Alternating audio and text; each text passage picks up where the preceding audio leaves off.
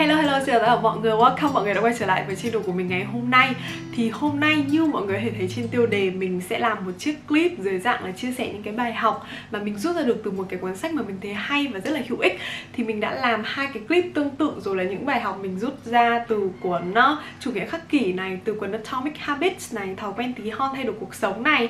thì dạo gần đây mình có đọc xong một cuốn gọi là tâm lý học về tiền, Psychology of Money, những bí mật về tham vọng, sự thịnh vượng và hạnh phúc. Mình khá là ngạc nhiên là mặc dù nó không phải là một cái cuốn sách quá xuất sắc, nhưng mà nó cũng có những cái chia sẻ, những cái bài học rất là thú vị về cái cách mà chúng ta tiêu tiền, nhìn nhận đồng tiền và sử dụng đồng tiền của bản thân. Trường lớp và sách vở vẫn còn rất là thiếu những cái cách giáo dục và cái cách chỉ bảo đúng đắn, đặc biệt là cho các bạn trẻ về cái vấn đề tiền bạc ấy. Thế nên là nó đã tạo cảm hứng cho mình để làm cái clip này. Thế nên là mình mong là những cái chia sẻ những cái bài học mình rút ra có thể hữu ích cho các bạn một phần nào đấy. Và một cái disclaimer nhỏ nhỏ đấy chính là những cái chia sẻ những cái bài học mà mình rút ra ấy, là nó được dựa trên trải nghiệm sống mục tiêu sống giá trị sống của mình. Thế nên là các bạn hãy xem tham khảo thôi nha. Mình cũng không phải là một cái chuyên gia về tài chính nên là nếu mà các bạn có những cái bài học nó sâu hơn nó hay hơn dưới góc độ tài chính thì mọi người cũng hãy comment ở phía dưới cho mình biết nhé thế nên là yes nếu các bạn muốn biết xem là mình đã rút ra được cái bài học gì về vấn đề tiền bạc tài chính cá nhân hay thậm chí là cả những bài học cuộc sống từ cuốn sách tâm lý học về tiền thì chúng mình hãy comment ở luôn về video clip ha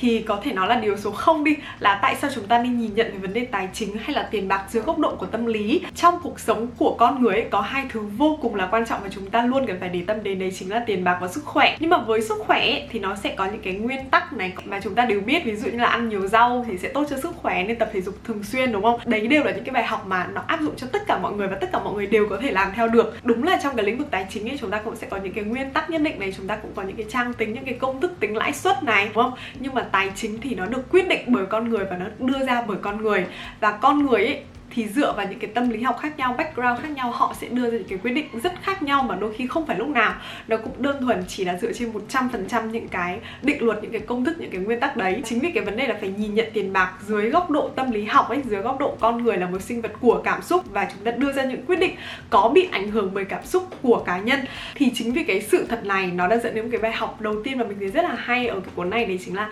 chúng ta vĩnh viễn không bao giờ có thể đánh giá hoặc là xác định cái cách tiêu tiền hoặc là cái cách cách quản lý tiền bạc của một người là đúng hay sai ấy. vì đơn thuần là có những thứ điên rồ với bạn nhưng mà lại rất hợp lý đối với bản thân chúng ta. Mỗi một con người này do hoàn cảnh khác nhau này được nuôi dạy khác nhau này thị trường mà chúng ta tiếp xúc này những bài học mà chúng ta đã học những kinh nghiệm mà chúng ta đã trải qua ấy, nó sẽ dẫn đến việc chúng ta đưa ra những quyết định rất khác nhau về mặt tài chính. Mặc dù chúng ta đều có những cái thuyết hay là những cái định luật nhất định liên quan đến vấn đề tài chính học hay là kinh tế học đúng không? Ở trong này có một cái câu chuyện về tấm vé số mình thấy rất là thú vị đấy chính là qua một cái khảo sát ấy, ấy người ta biết được là những cái người mà người ta tiêu tiền nhiều nhất cho vé số chính là những cái người ở trong cái tầng lớp rất rất là nghèo ấy. Thì đây sẽ là một cái điều rất là bất hợp lý, đúng không? Là tại sao người ta lại bỏ tiền ra mua vé số trong cái thu nhập của người ta còn không đủ để chi trả cho những cái nhu cầu cơ bản nhất? Nhưng mà khi chúng ta nhìn nhận ở cái góc độ khác, những cái con người họ sống trong những cái hoàn cảnh rất là nghèo khổ như thế, được nuôi nấng trong một cái môi trường mà họ không có cơ hội tiếp cận với những cái cơ hội giáo dục này, từ đấy nó sẽ dẫn đến những cái bất cập trong cái việc tiếp cận việc làm này. Họ không thể tìm được công việc tốt từ đó rất khó để họ thật sự có thể nâng cao thu nhập bản thân một cách chủ động và thay đổi cuộc sống của bản thân ấy. Thế nên là cái khoảng thời gian mà họ mua vé số ấy là cái khoảng thời gian tự chủ, tự do duy nhất trong cuộc sống của họ để họ có thể mơ về một cái ngày mà họ đổi đời. Nếu như chúng ta nhìn nhận dưới góc độ tâm lý học thì có lẽ là chúng ta sẽ thấy những cái quyết định họ đưa ra nó lại có thể hiểu được theo một cách nào đấy ấy. Đôi khi trong tài chính thì cái sự hợp lý nó tốt hơn, nó quan trọng hơn cái tính đúng đắn khá là nhiều. Thi thoảng mình hay xem cái clip mà mọi người hay khuyên là người trẻ bây giờ các bạn không nên mua nhà chung cư để trả góp mà hãy dùng cái tiền đấy để đầu tư này thì lấy tiền sinh ra tiền và qua một thời gian dài thì nó sẽ tích lũy được cái tài sản cho các bạn như thế nào. Thay vì việc các bạn phải vay ngân hàng và trả góp và phải trả lãi ngân hàng hàng tháng ấy. Đúng là trên lý thuyết nhá, có thể nếu tính toán ra cái việc các bạn dùng cái tiền đấy để đầu tư ấy và trả tiền thuê nhà nó vẫn sẽ tốt hơn là các bạn phải mua nhà chung cư trả góp. Nhưng mà mình thấy cái điều đấy nó sẽ ok hợp lý với những bạn mà cái mục tiêu sống của các bạn ý ấy là là tối đa hóa số tiền mà các bạn ý kiếm được trong cuộc sống ấy. Nhưng mà ví dụ có những bạn mơ ước rất lớn có một ngôi nhà của riêng mình có một nơi trốn để trở về để xây dựng gia đình chẳng hạn thì cái việc mà các bạn ý mua nhà trả góp và cố gắng đạt được cái mục tiêu đấy ấy, có thể nó không giúp các bạn ý tối đa hóa về số tiền mà các bạn ý sẽ kiếm được nhưng mà nó giúp các bạn ý ngủ ngon hơn mỗi đêm nó là động lực để các bạn ý cố gắng mỗi ngày ấy, thì điều đấy nó cũng không có gì là không tốt ấy. Hay là mình thấy khoảng tết thời gian gần đây là có một cái tranh luận liên quan đến vấn đề là có nên mang tiền về cho mẹ không ấy. Có một vài người còn nói là không nên mang tiền về cho mẹ tiền đấy dùng để đi đầu tư thì nó sẽ đấy vẫn là tối đa hóa số tiền lớn hơn. Thì mình thấy đấy là một cái tranh luận nó khá là vô nghĩa. Với những bạn mà các bạn ấy thật sự cảm thấy mình có nghĩa vụ để giúp đỡ đỡ đần bố mẹ này ờ, hoặc là đơn thuần cái việc đưa tiền cho mẹ làm cho các bạn ấy cảm thấy vui hơn làm cho các bạn ấy cảm thấy tự hào thì điều đấy nó cũng không có gì sai thế nên ý, đôi khi cái câu hỏi để giúp chúng mình đưa ra những cái quyết định tài chính ở đây ấy, nó không phải là cái quyết định A hay quyết định B sẽ giúp mình có được nhiều tiền hơn mà đôi khi nó sẽ là câu chuyện cái quyết định A hay quyết định B sẽ khiến mình ngủ ngon hơn sẽ khiến mình cảm thấy happy hơn trong cuộc sống ấy. Cái bài học thứ hai mà mình rút ra được qua cái cuốn sách này đấy chính là đừng bao giờ đánh giá thấp tầm quan trọng của may mắn và rủi ro. Và nó không chỉ đúng trong tài chính ý, mà mình thấy nó còn chính là bài học cuộc sống ấy tức là mọi những cái câu chuyện về thành công hay là thất bại đều phải nhìn nhận nó dưới góc độ nhiều chiều. Ở trong này tác giả có kể câu chuyện về Bill Gates. Bill Gates là một cái ví dụ mà ai cũng biết. Nhưng mà chúng ta thường chỉ nhìn nhận cái sự thành công của Bill Gates khá là một chiều là do ông chăm chỉ là do ông là thiên tài máy tính ra sao. Và chúng ta bỏ quên mất một cái yếu tố rất quan trọng đóng góp vào thành công của Microsoft và câu chuyện thành công của Bill Gates đấy chính là việc Bill Gates được học ở trường Lakeside. Thì vào cái thời điểm bấy giờ, thậm chí có những cái trường đại học người ta còn không có máy tính, nhưng cái trường mà Bill Gates theo học ấy lại có một cái máy tính để Bill Gates có thể trải nghiệm và có thể học hỏi từ cái việc sử dụng nó ấy. thì nay mai chính Bill Gates cũng có nói là nếu như không có Lakeside thì sẽ không có Microsoft ấy. Như vậy là Bill Gates đã được trải nghiệm một cái sự may mắn rất là lớn mà không phải học sinh nào ở Mỹ cũng có thể có được cái trải nghiệm đấy, đúng không? Và thực ra Bill Gates có một người bạn, tên là Kent, và Kent cũng là một người rất là thông minh. Và Bill Gates cũng có chia sẻ là nếu nếu mà Keynes còn sống thì chắc chắn là Keynes cũng sẽ là một trong những nhà sáng lập bên Microsoft ấy. Nhưng mà cái người bạn Keynes này của Bill Gates thì đã qua đời trong một vụ leo núi và hàng năm ở Mỹ thì chỉ có 50 người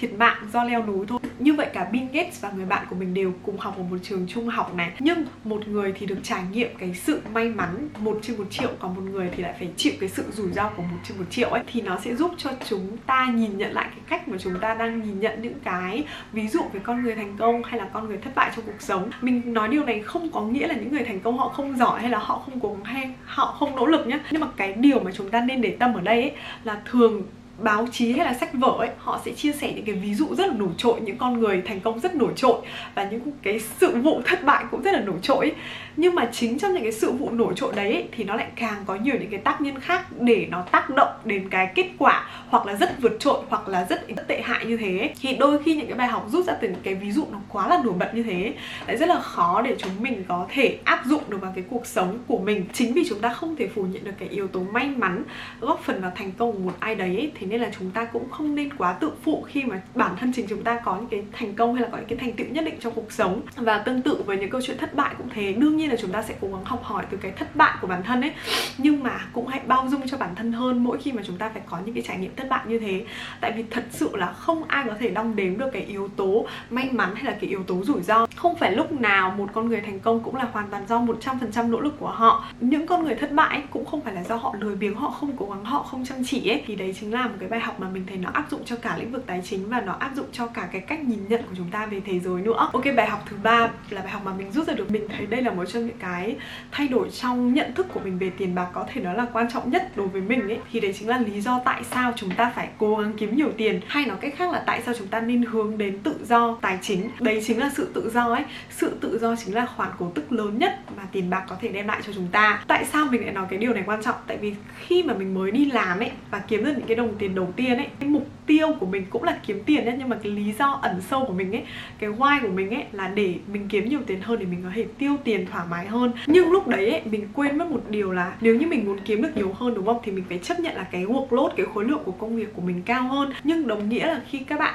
vị trí càng cao công việc của các bạn càng nhiều nghĩa vụ trách nhiệm của các bạn càng nhiều ấy thì cái sự tự chủ cái sự tự do quyết định lên quỹ thời gian của các bạn nó cũng sẽ càng giảm đi ấy. Sau này khi mà mình đi làm rồi ấy mình mới nhận thấy là cái cảm giác tuyệt vời nhất trong cuộc sống ấy không phải là lúc chúng mình mua được cái đồ này, mua được cái đồ kia, mà đấy chính là việc kiểm soát được việc bạn muốn làm khi bạn muốn và với người bạn yêu thương ấy. Thế nên cái việc tiêu xài khi mà các bạn kiếm được tiền ấy, nó sẽ chỉ cho các bạn cái sự thỏa mãn nhất thời thôi. Nhưng mà các bạn vẫn sẽ phải chịu những cái ràng buộc, những cái bó buộc về mặt thời gian lên quỹ, thời gian của bản thân ấy. Thì từ đây nó liên kết đến cái bài học thứ tư mà mình thấy cũng vô cùng quan trọng. Đấy là vậy thì khi chúng ta đã hiểu được mục đích thật sự của tự do tài chính để hướng đến sự tự do tài chính ý, thì chúng ta cần phải hướng đến xây dựng của cải bằng cách đừng để tiền rơi. Thì tại sao mình lại nói đừng để tiền rơi ấy? Tại vì các bạn cần phải hiểu được cái khái niệm của cái sự giàu có ở đây mình sẽ gọi là wealth đi. Wealth không phải là những thứ của cái vật chất mà các bạn có được, mà cái sự giàu có thật sự ấy, nó chính là những thứ các bạn còn lại sau khi chi tiêu. Mình ví dụ một cái phép tính rất đơn giản đấy chính là ví dụ của cái mà chúng ta có, đúng không? Nó sẽ là bằng income, là thu nhập của chúng ta, trừ đi expense, là những chi tiêu mà chúng ta phải chi trả trong cuộc sống. Cái tiền còn lại sau chi tiêu của chúng ta ấy có hai cách để chúng ta gia tăng nó, đúng không? Hoặc cách thứ nhất là cách mà trước đây mình vẫn hay nghĩ đấy chính là gia tăng thu nhập của mình. Và cách thứ hai đấy chính là chúng ta phải giảm chi tiêu của chúng ta hay nói cách khác là đừng để tiền rơi ra khỏi túi, đúng không? Chúng ta nên học cách làm tốt cả hai yếu tố này. Thay vì việc chỉ tập trung làm tốt yếu tố đầu tiên, tức là học cách gia tăng thu nhập, thì tại sao mình lại nói thế? Khi mà chúng ta gia tăng thu nhập của chúng ta mà không biết cách kiểm soát chi tiêu của bản thân ấy, thì nó rất dễ, đặc biệt là với các bạn trẻ. Và mình cũng đã trải nghiệm cái điều đấy đấy chính là sự lạm phát trong trong lối sống ấy. Lạm phát trong lối sống, tức là các bạn gia tăng chi tiêu của các bạn ở một cái mức đồng đều hoặc thậm chí là hơn cái phần trăm trong thu nhập mà các bạn gia tăng ấy. Và các bạn cũng sẽ nghĩ là ừ tao đã cố gắng làm việc như thế này thì tao cần xứng đáng để tiêu tiền để hưởng thụ nhiều hơn, đúng không? Chính những cái suy nghĩ này nó đã làm cho expense là cái chi tiêu của các bạn nó tăng ấy. Nó tăng theo một cái tỷ lệ mà thậm chí khi các bạn đã lấy cái thu nhập tăng lên của mình, trừ đi cái phần gia tăng trong chi phí thì cái của cải còn lại của các bạn, thậm chí nó còn thấp hơn trước khi mà các bạn gia tăng thu nhập của bản thân. Điều này hoàn toàn không có nghĩa là các bạn không cố gắng trong công việc nhé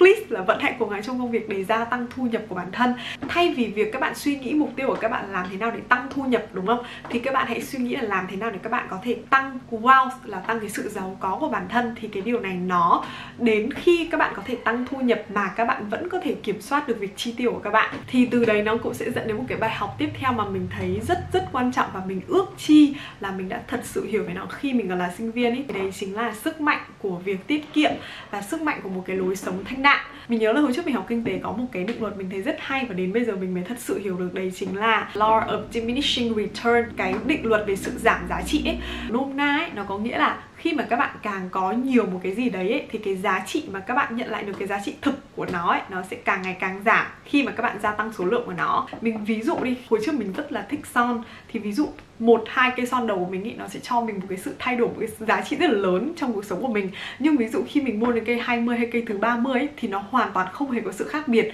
Khi mà mình cứ đấy, mua nhiều thêm son ấy thì cái quy luật này nó cũng sẽ giúp chúng ta kiểm soát hơn trong cái vấn đề chi tiêu của bản thân ấy tức là chúng ta cần phải tiêu dùng có chủ đích thì mình thấy cái việc đề cập đến cái tôi trong khi tiêu dùng là một cái cách lý giải tâm lý rất là hay ấy. Nhiều khi chúng ta mua một thứ này nhá, không thật sự là vì giá trị mà chúng ta cần, mà đơn thuần đôi khi là vì mình muốn show off, mình muốn thể hiện. Thế nên là chúng ta cần phải biết kiểm soát cái tôi của bản thân khi chi tiêu này và chúng ta phải hiểu được là cái khả năng tiết kiệm ấy, thực ra nó nằm trong tầm kiểm soát của bản thân nhiều hơn, chúng ta suy nghĩ rất là nhiều. Và những người có tài chính cá nhân lâu bền ấy, không nhất thiết phải là những người có thu nhập cao, mà thường là những người không mảy may những gì người khác suy nghĩ về họ. Thì mình thấy đây là một một cái sự thật và một cái quan điểm khá là thú vị về cái vấn đề này. Cái lối sống thanh đạm ở đây ấy, nó hoàn toàn không có nghĩa là các bạn phải sống tằn tiện này hay là các bạn phải sống kim bo và không biết giúp đỡ người khác ấy. nó hoàn toàn không có nghĩa như thế đó mà cái lối sống thanh đạm đây ấy, một lối sống tiêu tiền có chủ đích với những cái chi tiêu của bản thân. Hãy chi tiêu cho những thứ mà chúng ta cảm thấy chúng ta cần. Nó có thể tạo nên giá trị cho chúng ta. Và hiện giờ có một cái mục tiêu mà mình cũng đang hướng đến.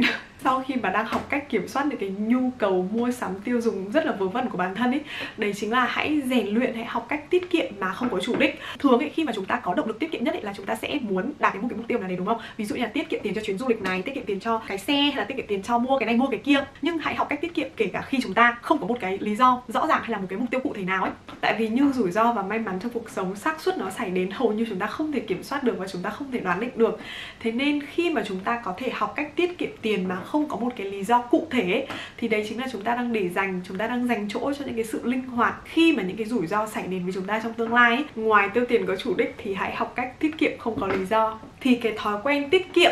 mà không có lý do ấy nó cũng sẽ giúp chúng ta đạt được một cái sức mạnh tối đa hóa. Đấy chính là sức mạnh của sự tích tụ hay nói cách khác là sức mạnh của thời gian. Có một cái sự thật là 81,5 tỷ đô la trong tổng tài sản dòng là 84,5 tỷ đô la của Warren Buffett đến sau lần sinh nhật thứ 65 của ông. Mặc dù ông bắt đầu đầu tư khi ông chỉ còn là một đứa trẻ nhưng mà hơn 90% tổng giá trị tài sản của ông đến sau khi ông 65 tuổi. Thì các bạn có thể thấy sức mạnh của sự tích tụ sức mạnh của thời gian nó quan trọng như thế nào. Và xung quanh cái chiến lược hay là cái phong cách đầu tư của Warren Buffett có một cái câu rất là nổi tiếng. Đấy chính là lãi suất kép chính là kỳ quan thứ 8 của thế giới. Thì mình sẽ để phía dưới một vài những cái video clip mà mình thấy các bạn ấy giải thích rất là hay về cái sức mạnh kỳ diệu của lãi suất kép ấy để mà mọi người có thể hiểu rõ hơn về nó ấy và hiểu được là tại sao chúng mình nên càng sớm càng tốt, học cách hay là bắt đầu tham gia vào thị trường đầu tư ấy thì nó sẽ đem lại những cái lợi ích như thế nào ở phía dưới nhá. Và như mình có nói ở phía trên ấy đôi khi cái mục tiêu lớn nhất của chúng ta ấy không phải là được gia tăng lợi nhuận là làm thế nào để kiếm tiền được nhiều nhất ấy mà thay vào đó cái mục tiêu của những người không chuyên ấy mà chúng mình nên hướng đến ấy, thì có lẽ đấy chính là làm thế nào để có thể kiếm được lợi nhuận và vẫn giữ được nó trong một khoảng thời gian dài ấy. Thì khi mà mình chuyển được cái mục đích của mình ấy, tức là thay vì cứ phải phân vân là nên mua cái gì, nên bán cái gì ấy, thì nếu như các bạn có thể nghĩ được là mình sẽ tham gia đầu tư trong một thời gian dài này, thì nó sẽ giúp mình, gọi là, bớt sợ hãi, là bớt sợ sệt khi tham gia vào thị trường đầu tư ấy, thì mình thấy nó cũng là một cái lời khuyên rất là hữu ích cho các bạn trẻ. Thế nên nếu bạn đang còn phân vân là mình có nên tham gia đầu tư không, hay là có bao nhiêu tiền thì mới có thể tham gia đầu tư, thì lời khuyên là các bạn hãy tham gia đầu tư càng sớm càng tốt để có thể thật sự là tận dụng được cái ưu thế của sức mạnh, của sự tích tụ và sự thần kỳ của lãi suất kép ấy. một cái bài học tiếp theo mà mình thấy rất là thú vị từ tác giả chia sẻ đấy chính là không có thứ gì là miễn phí trong cuộc sống cả. Khi mà các bạn lựa chọn một điều A, tức là các bạn sẽ phải chấp nhận đánh đổi một điều B. Nếu như chúng mình muốn kiếm tiền từ thị trường tài chính thì chúng mình phải chấp nhận trả một cái giá mà tác giả gọi là chi phí nhập môn ấy cái sự bấp bênh của cái thị trường này, cái sự lên xuống của thị trường này, chúng ta được tiền thì sẽ phải có những lúc chúng ta mất tiền, đúng không?